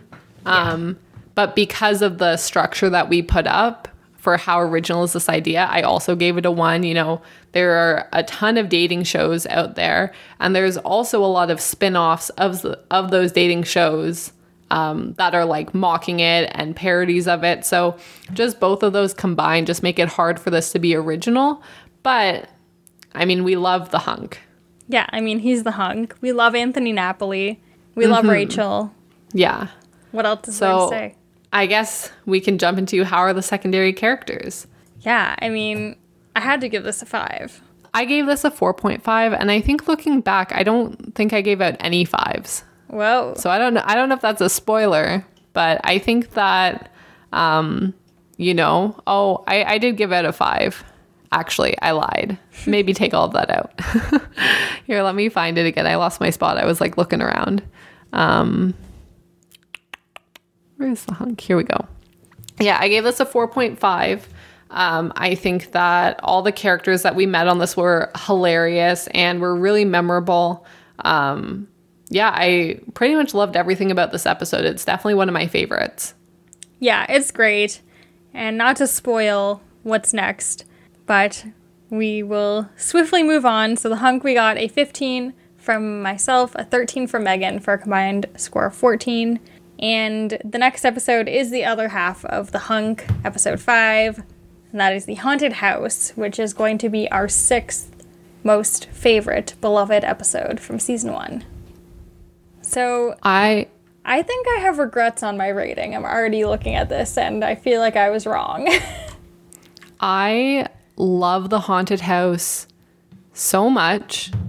Um give me a second to find it actually. Here we go. Okay. Sorry, I keep losing it. It's like at a weird spot in my sheet. Okay, let me start over. I love the haunted house so much. I think when we watched the episode, and it was our discussion afterwards where I just kept getting more and more hyped about it, where I was just realizing like how crazy good of an idea it is and how well it was executed. I just love it from front to back. It's exactly what I'm looking for. To me, this is ranked low um, in our rating system because like this might be my favorite segment, like period for this season. For how fun or funny is the segment, I ranked it a 4.5 you know, I've been giving out fives very sparingly. Um, I think that like to be a five, it has to be like some of the best thing you've ever seen in your life, which this might have been.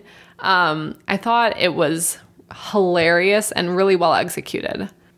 Yeah, I only gave us a 2.5 for how fun or funny. And I feel like now that I'm looking at it, that's probably low, but I do think that my enjoyment of this segment isn't that I think it's like super funny. I think that my enjoyment of this segment is just kind of how ridiculous the whole thing is and kind of watching everybody react to all the different stuff in the haunted house minus the very beginning which I do think is very funny and that does give me like the laugh out loud moment but I just don't think it's like super super funny to me though it is now my really turn enjoy. it's my turn to be so offended because this segment is genius. I think just the idea itself is so funny. Like, we're gonna try to make someone so scared that they have to come and sue us. And the way that they execute this is so clever of the fake ending and getting them to go to the hospital and wearing these hazmat suits and You know, they have like the amount of actors that they needed to execute this is unbelievable. Um, like and even the funny parts with like the owner of the haunted house just like hating every second of it when it's actually a very good idea. So i think the combination of like getting to watch out some of like my favorite secondary characters um, playing out like this hilarious wacky scene and it working like they were convinced that they were going to go to the hospital for this horrible disease. Um, yeah i just like i feel like i can keep going. There's also a part where there's like this kid who went to the haunted house and he's like calling his mom and they let him call his mom and say he has to go to the hospital for this disease. I like lost it. Yeah, I thought it was great. Yeah, I feel like maybe part of my issue too is like it was probably funnier before COVID and now I'm like, "Oh god, I just feel so bad for that mom knowing how like scary all of this public health stuff has been recently." So maybe that also uh, negatively impacted my fun funny of the segment. Oh no, I think it's hilarious. I loved it. Yeah, I, I can't keep going on about it. Uh, how successful is the idea? Now, I want to justify mine first okay. because I so badly wanted to give this a five. Like what? I feel I feel like it deserves it, but I gave it a three because his goal was to get sued, and to my knowledge, they were not sued. But the fact that they successfully made countless people believe that they were infected by a disease and brought to a hospital, and when they left, they were genuinely shocked that that was the ending of the haunted house. I think that that is an unbelievable accomplishment that nobody called them out on it. They showed multiple people going through, which in a lot of the other episodes, they only show one or two people as their sample size. This one, they did a whole day of it. I wanted to give this a five so badly, and the not being sued really broke my heart, but I I wanted to give it a higher score. See, I gave it a 1.5 because Oh my god. His goal was to get sued and they didn't get sued. So that's why I was like, well, I can't. It was successful in so many other categories though. Like what a huge hurdle to jump over to make people actually believe this. That's fair, but I just. There are doctors in hazmat suits looking like aliens, and people are freaking out. I just feel like. How no one's like, this is a joke at any point in the whole ride is unbelievable. I think just going back to like what we kind of talked about during the episode, which is like fear and anxiety are two different emotions to me where I think that a lot of the people during the segment probably were very anxious, but I don't think they were necessarily afraid. So that's where it kind of falls a little short. Insane take. Sorry. Absolute slander. Originality. I gave it a four. Five. So five. so original. Five out of five. It's Undisputed.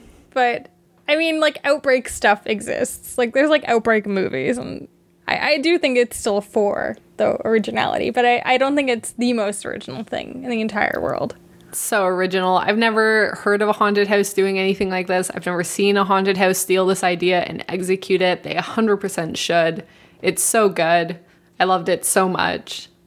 Secondary characters, I went with a four. The couple in this, uh, Mo and Amira, I believe are their names.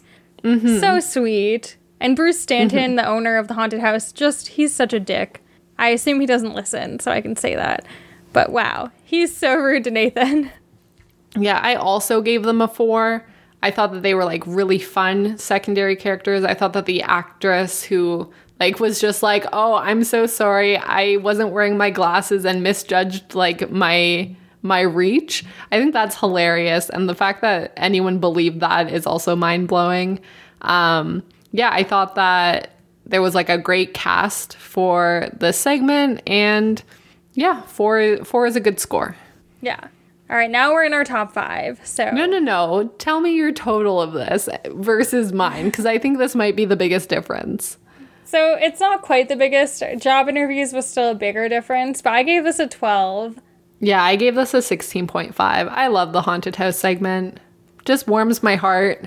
Yeah, I like it a lot. I think just with the parameters that we used, that's why my rankings are so low. Like the way that I defined stuff just was a little different than you.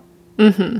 which is fine. Like I, I don't not like the haunted house segment. I think it's also probably if I had to pick an episode to get someone to watch Nathan, I might pick episode five of season one as well because I think. What What did you give the fun or funny score on haunted house again? So I gave it a two and a half.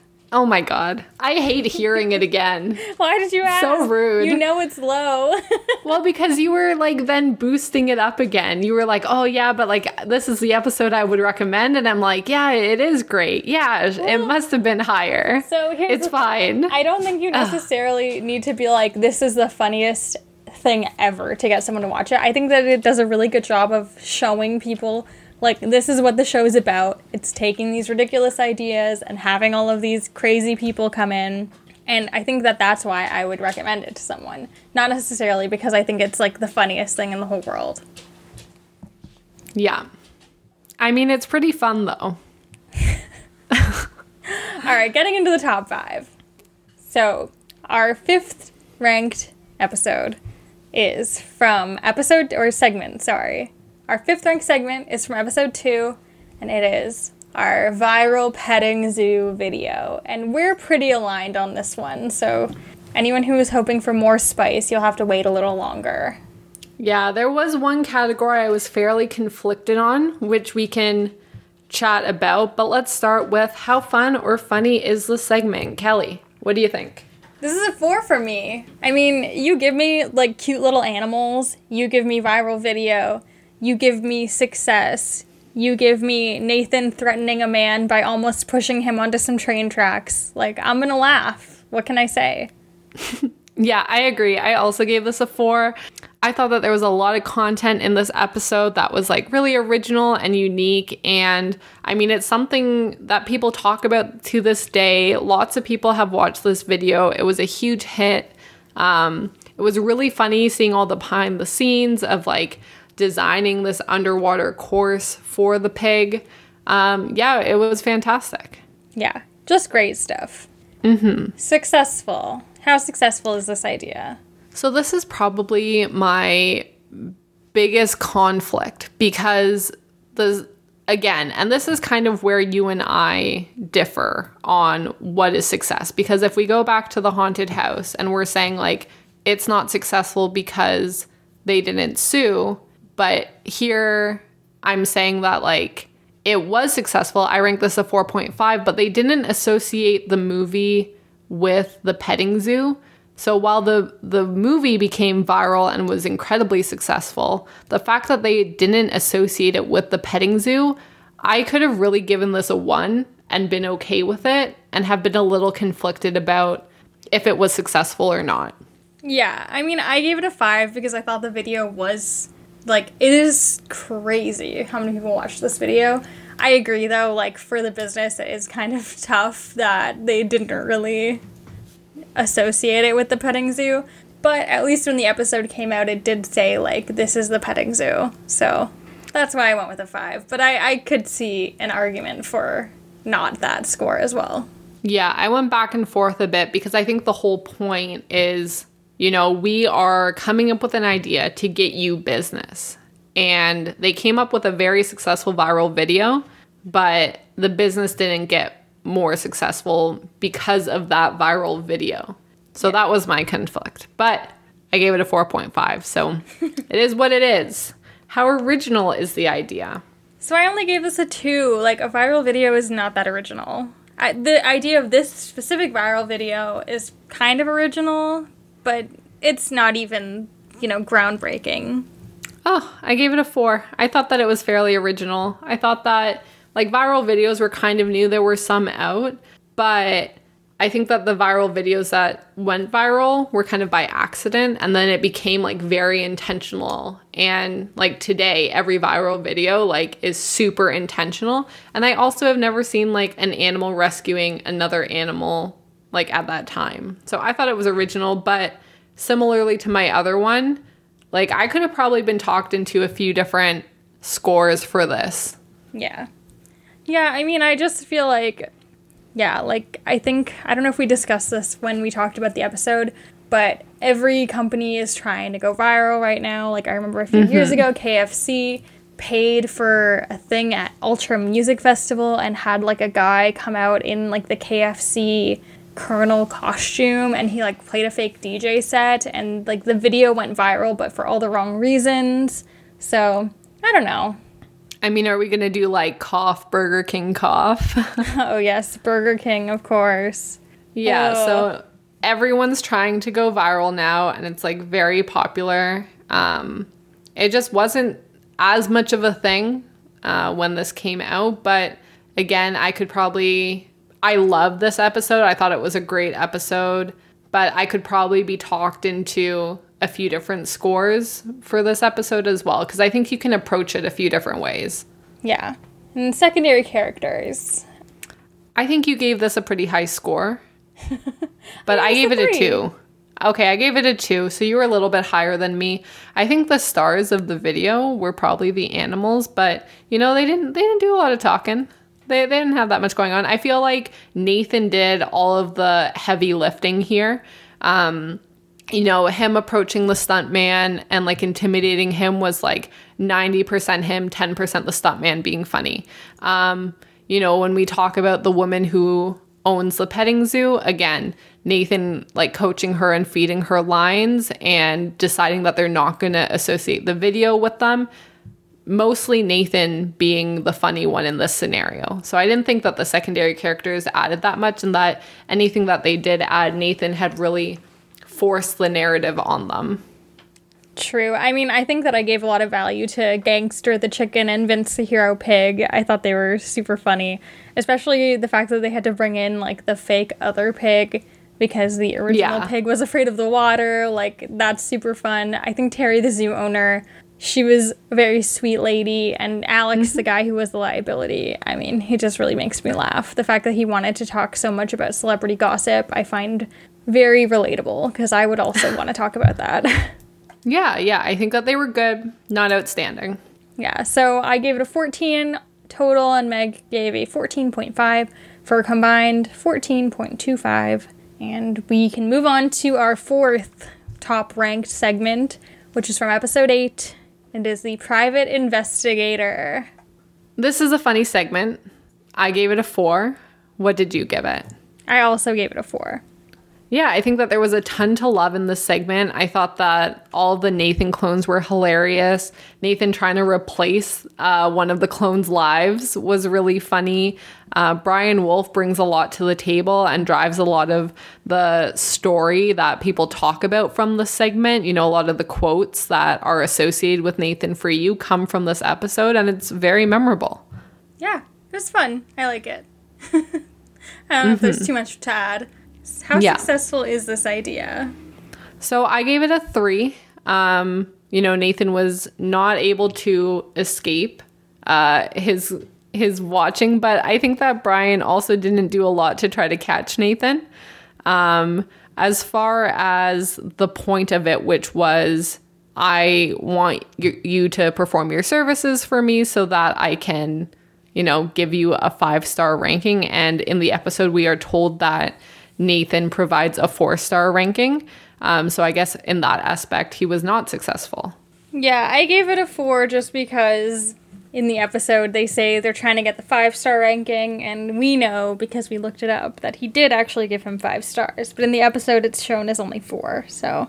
Yeah, so I think if it was successful or not is a little bit up for debate. Um, so it's it's hard to really be able to give it, you know, a secure score, but I, I'm happy with a three. Yeah. How original is the idea? So, how original is the idea? I think this is a difficult question to answer because what is the idea? Um, we have Nathan saying that his goal is to give Brian Wolf a five star Yelp review, which isn't really an original idea. And it's not a typical business idea that we would normally see on Nathan for You. Nathan personally going and giving a review isn't super creative. Um, but the parts where he hires like all these clones is very original to try to evade a PI. Um, him hiring multiple PIs to keep getting other people investigated who are like dodging trying to hang out with him. So there are elements of the episode that are original and funny, but it's like, is the idea of getting a Yelp review original? not really. So I gave it a three. Yeah, I kind of felt similar. I gave it a 2.5 just because I don't think that it's super original to try and get a good review. And I feel like, similar to this podcast, this episode goes off on a lot of tangents, which is why it's so fun. But I think when you really drill down into the actual originality of the Brian Wolf PI business idea, it's just not that original. Yeah, yeah. I wish that he had come up with a more interesting idea and still applied all of his funny tactics to it. Um, I think he could have been more creative with it, but you know, it was a great segment. It's one of the very memorable ones and one that people refer back to and, and they love watching over and over.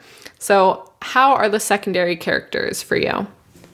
Five out of five. I mean, the body doubles, Dan, who Nathan famously trades a life with, Caitlin, Dan's fiance, Brian Wolf. Like, these are just top tier Nathan characters to me.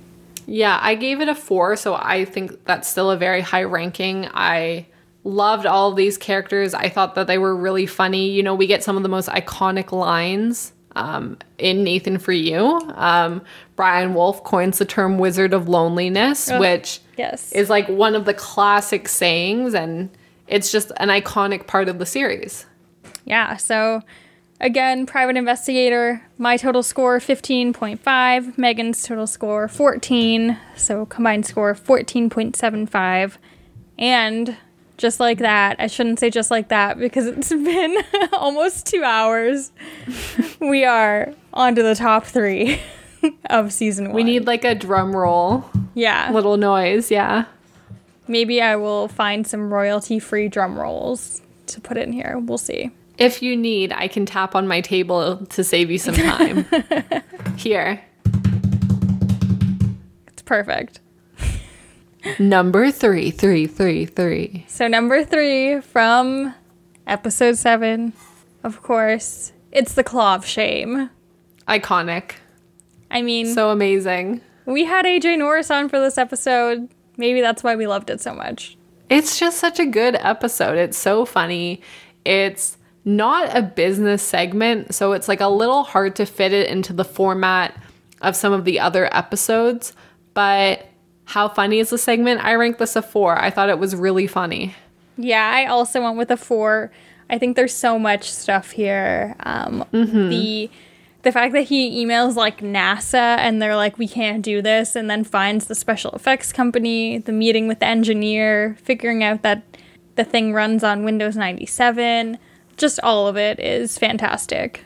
Yeah, it's super funny. There's so many layers to this episode, and there are just so many different characters. It's very easy to find parts of this episode that, that you'll love. We have so many different people come in. The parents who've brought their kids, and Nathan saying, like, we'll totally blur your faces is hilarious. Um, the whole concept of getting the escape artist and then the escape artist finding out what it's about and trying to like backtrack his way out of it is really funny. Um, yeah, I think if you've seen this episode, it's very obvious that this is this is called funny. Yes. How successful? So I went pretty high on this. I don't know what you did. I did as well. I gave it a four um, because I thought that it was successful. Now, I believe that Nathan at some point in the episode says that he's doing it to like represent Canada and, you know, bring this big spotlight on Canada for this, which I don't think happened. But he successfully got out of his handcuffs and was able to raise the flag covering you know, his lower regions, and he did The not expose himself the nether region, so he did not expose himself to children, which was successful. But I think some of his bigger goals of what would come from this weren't necessarily met. Yeah, I gave this a five because I felt that he was successful in the escape, but I, I see where you're coming from. What did you rank for originality? I gave this a three. I didn't really know how to rank this. I was like, well, I mean, escape things I feel like happen, but this particular escape thing I've never heard of, so I kind of just went a little bit above the middle. Yeah, I I did an identical rating of three. Um, you know, escape artists aren't original. I don't want to say this, but like child predators and people flashing people aren't unfortunately like a new concept, which I hate. Um, even like saying that is super weird, but um, putting them together is a real weird thing to do. So that that part was original. Um, so it's not like the most original thing we've ever seen, but it's very surprising and something you wouldn't think to to combine and put on a TV show. Yeah. Yeah, how did you feel about the secondary characters? I love them. They were amazing. I gave them a 4. I thought that they were really funny. Um, we didn't have like we had some recurring characters, which was really fun. But I think sometimes when there are so many different interesting characters, I have a hard time picking like one that's the real standout that I'm like, wow, like you have made this episode the episode it is. I think it was a lot of Nathan interacting with these different characters again that that made the episode funny, but I still gave it a pretty high ranking. Yeah. I gave it a 3.5. So, mm-hmm. they're pretty fun. There were just so many people. There's a lot of characters. Mm-hmm. Okay. All so, right, number two. Oh my goodness. Number two. I think we were both pretty surprised at how high this one was. But this is from episode two.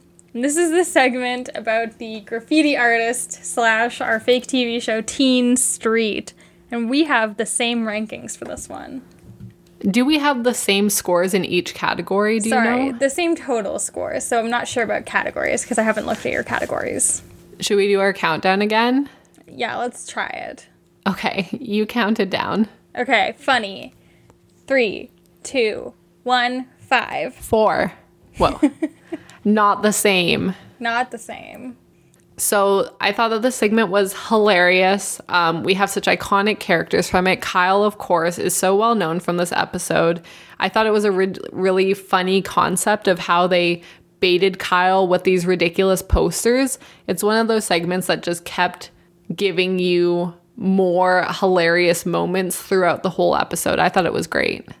Yeah, totally. I mean, the posters just kill me all of them legitimately make me laugh. I think Kyle and his tattoo with, you know, this is the only girl who doesn't talk back to me, and Kyle's mom laughing at him when he apologizes. These are all just laugh out loud moments for me. Yeah, I think we, as you mentioned, we're both really surprised with how high rated this segment got. But like looking back, it's it's a really good segment. I'm not mad about it. It's great. Yeah. How successful is your is this idea? I said a 3.5. I think that the way they caught Kyle was like a 10 out of 10 success. They wanted to catch a hooligan. They put out these funny posters. They got exactly what they wanted. Someone drew dicks on it. Check mark. But as far as like bringing Kyle to his mom and getting him to like repent his ways, that necessarily wasn't the most successful. They were just kind of like, his mom was like, oh, apologize because there's a police officer there, but they didn't really get him to change his ways. Yeah, I mean, I said it was a two, mainly just because, like, Kyle, I'm sure, is still a ho- hooligan to this day, but I agree it was successful getting him to deface the posters. The hooligan trap is so funny. so good. Like, how to catch a hooligan 101. If they're if you want to catch someone, make ridiculous posters. 100%. How original is this idea? I gave it a four. I thought that it was very original. Yeah, I said 3.5.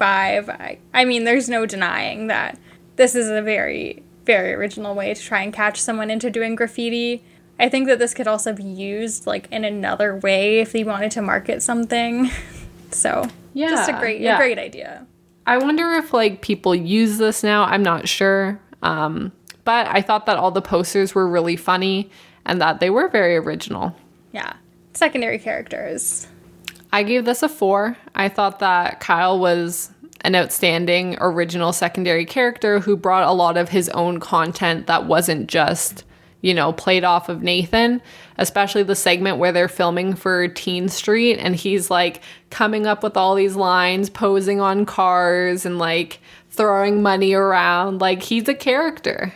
Yeah, I give this a five because mm-hmm. I thought that Kyle is super fun. I think that Officer Billy Smalling is also a great yeah. character who, again, was also in the Claw of Shame.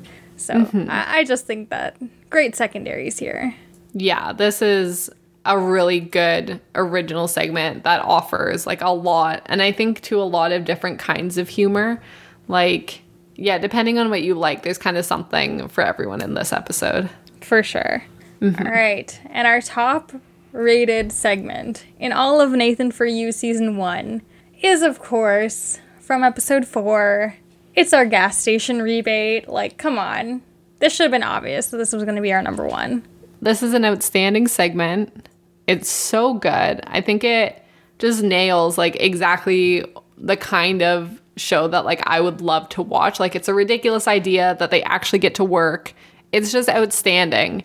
So for how funny slash fun is the segment, I gave it a 4.5. I thought that it was hilarious.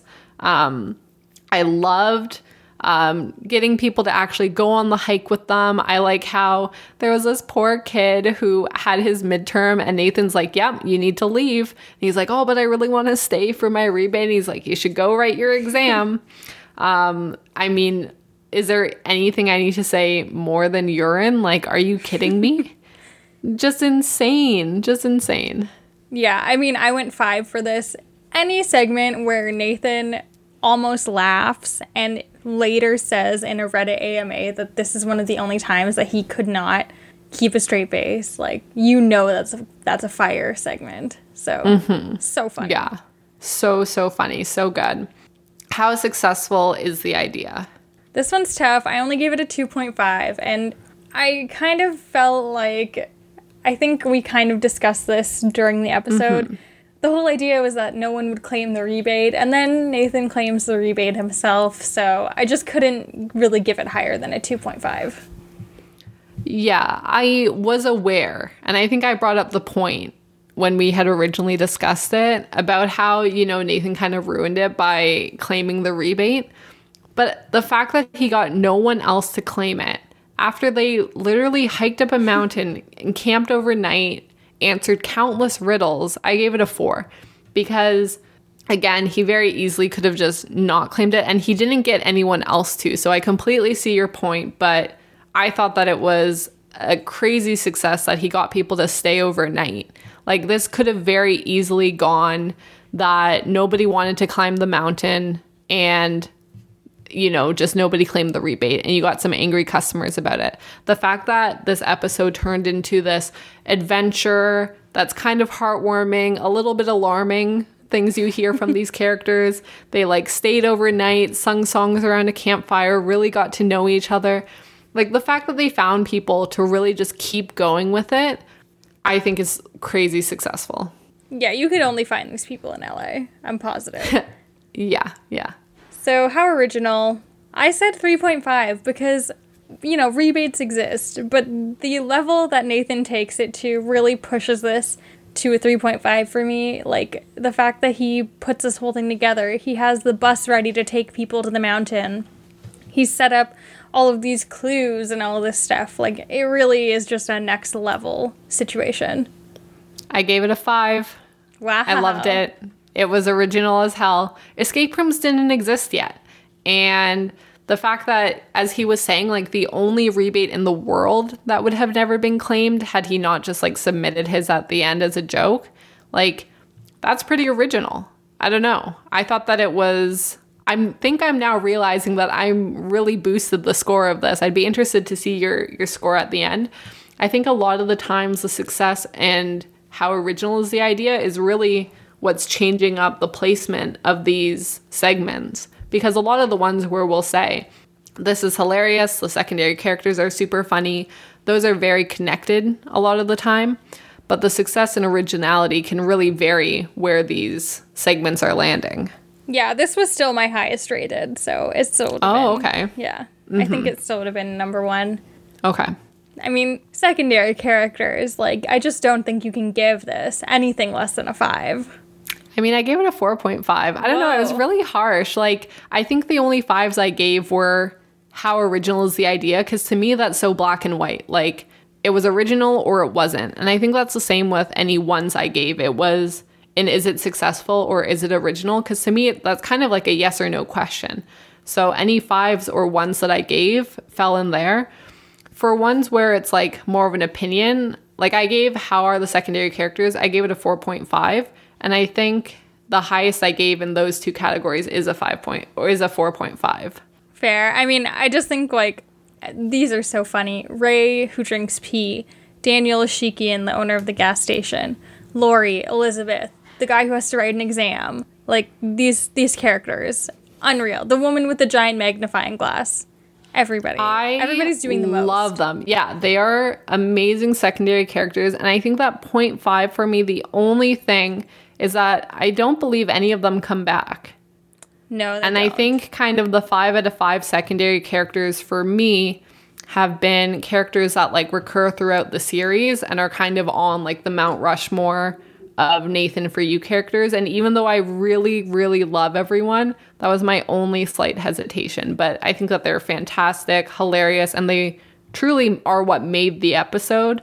Which for me is a big factor on how are the secondary characters. Like they have to have their own independent creation of storylines to make the episode special. Yeah, so I gave it a 16 total. Megan gave it an 18 for a total of 17. So gas station really ran away with this. Uh, the next highest, which was Teen Street, only had a 15.5. So it was I mean, it's a it's a really good segment. it's, a great really funny. segment. It's a Yeah. classic Nathan for You segment. So I'm glad it was number one. I think it deserved it. Yeah, I think that I'm happy with how things ended up. You know, your input is valuable to me. So even if you trashed Haunted House, you know, that's oh, okay. Oh, trash. That's is such a okay. strong word. That's okay because a great segment won the day. And I think that other people's opinions are valuable. So sweet. So mature. I bet Kyle would not be saying that to us if we were interviewing him post Teen Street. Yeah, I'd be interested to see Kyle today. I hope he's an influencer of some sort on Instagram. That would be pretty unreal. Do you think he's getting FabFitFun boxes? Oh my god, I hope so. I wonder if maybe he's like, you know, this really changed his life and now he's all about rehabilitating like troubled teens and he's setting up posters around town trying to catch them and being like, you know, I was where you were once, like Sonny Boy. Like I used to think these shenanigans were fun too, but then I met a man named Nathan Fielder. He definitely speaks like that. You know, seven years later, he suddenly has an old timey accent. He's like the oldest man. He's like Benjamin Button. Yeah, when I was drawing dicks on posters, I thought it was harmless too. Well, that's our rankings. I think If uh, you are mad at us, please tell your friends about it. Don't tell us about it. yeah. Yeah. Please tell your friends and be like, hey, you can listen to all the podcasts, then listen to the rankings, and then maybe we can talk. Yeah, yeah, you have to listen to everything if you're to if you're going to message us mean things about our rankings. so that at least we can be like, "You know what? At least you listened to everything we had to say and made a fair assessment." yeah, and if you made it to the end of this podcast, wow, look at you. Look at you go. Look at you go. Thanks for hanging out with us. Yeah, this has been fun. I'm really excited to do this next season and to see like if we get more generous with our scores, uh, how we feel about it. I, I don't know. I don't know how it's gonna go. But I'm very excited to start season two, which we are going to do next week. I know that we had mentioned we're going to do an episode of Cry Wolf at some point, so I think we're going to take a look into that for another date. But I think we don't want to do another week before we start talking about season two. So we're going to jump right into it. Yeah, I'm hyped to talk season two, episode one. It's the Ghost Realtor, which is woo, one of my faves. Yes, and I did get a confirmation on Twitter that friend of the pod, Navi, will be joining us for it. So I'm very excited to have our second podcast guest ever. Um, I think she's fabulous, and I'm so excited to hear what she has to say because when she messaged us, she said that this was her favorite episode, and I can't wait to hear all about why she loves it. I mean, how can you not love the Ghost Realtor? I mean, fair, yeah, right? yeah, I'm I'm stoked. It's gonna be a good time. Um, and I think that's pretty much everything for this week. Please don't forget to rate, review, subscribe, review us on Apple Podcasts. Keep a lookout on our social medias. Um, I think Megan and I will probably be hosting some more random clubhouse rooms if we get a chance. So follow yeah, us. last time uh, was super fun on Clubhouse. We got to hang out with some friends, chat about Nathan for You. We met someone who has some memorabilia from the show. Um, they have the the, The Diarrhea, Diarrhea Times. So it was really great to hear. So if you ever want to come and chat about Nathan for You, we're hanging out on Clubhouse. yeah, join us in the club. also, I believe we both still have some invites. So if you need one, you can slide into my DMs. I'm at Kelly at the, wow, not at Kelly at. My handle is at Kelly, the word double, the word you. So at Kelly W, we can hook you up with an invite. Yeah. And my name is Megan Bianco. All of my social medias are Megan Bianco. It's a tricky spelling. If you're feeling keen, you can uh, look up my name and try try your best to get it right. If you don't, that's okay. Yeah, if you're really bored and want to listen to another four hour podcast, I was also on Rob and Akiva Need a podcast last week hosting a Stan bracket. So we went through 32 people who think they're the biggest fan of something, and we crowned the ultimate super fan. Rob and Akiva Need a Podcast is probably my favorite podcast of all time. It is so, so, so good. If you like Nathan for You and you love shenanigans, you will love this podcast. The fact that Kelly was on it is just mind blowing because I remember like a year ago we loved this podcast and we're like, I can't believe the people that get to go on it. She knocked it out of the park, absolutely killed it. I think it's my favorite episode, which is like and I'm not just being biased about it, but if you're gonna check it out, definitely check out that episode. Um, I think we shared it on Nathan for Us. So if you go to our Twitter, you'll be able to see the episode that Kelly's on because you clearly do not get enough Kelly content in your life. if I don't, you certainly don't. So check it out. Oh, thanks so much. But I think that wraps up everything for today. Yes, this has been Kelly and Megan on your side.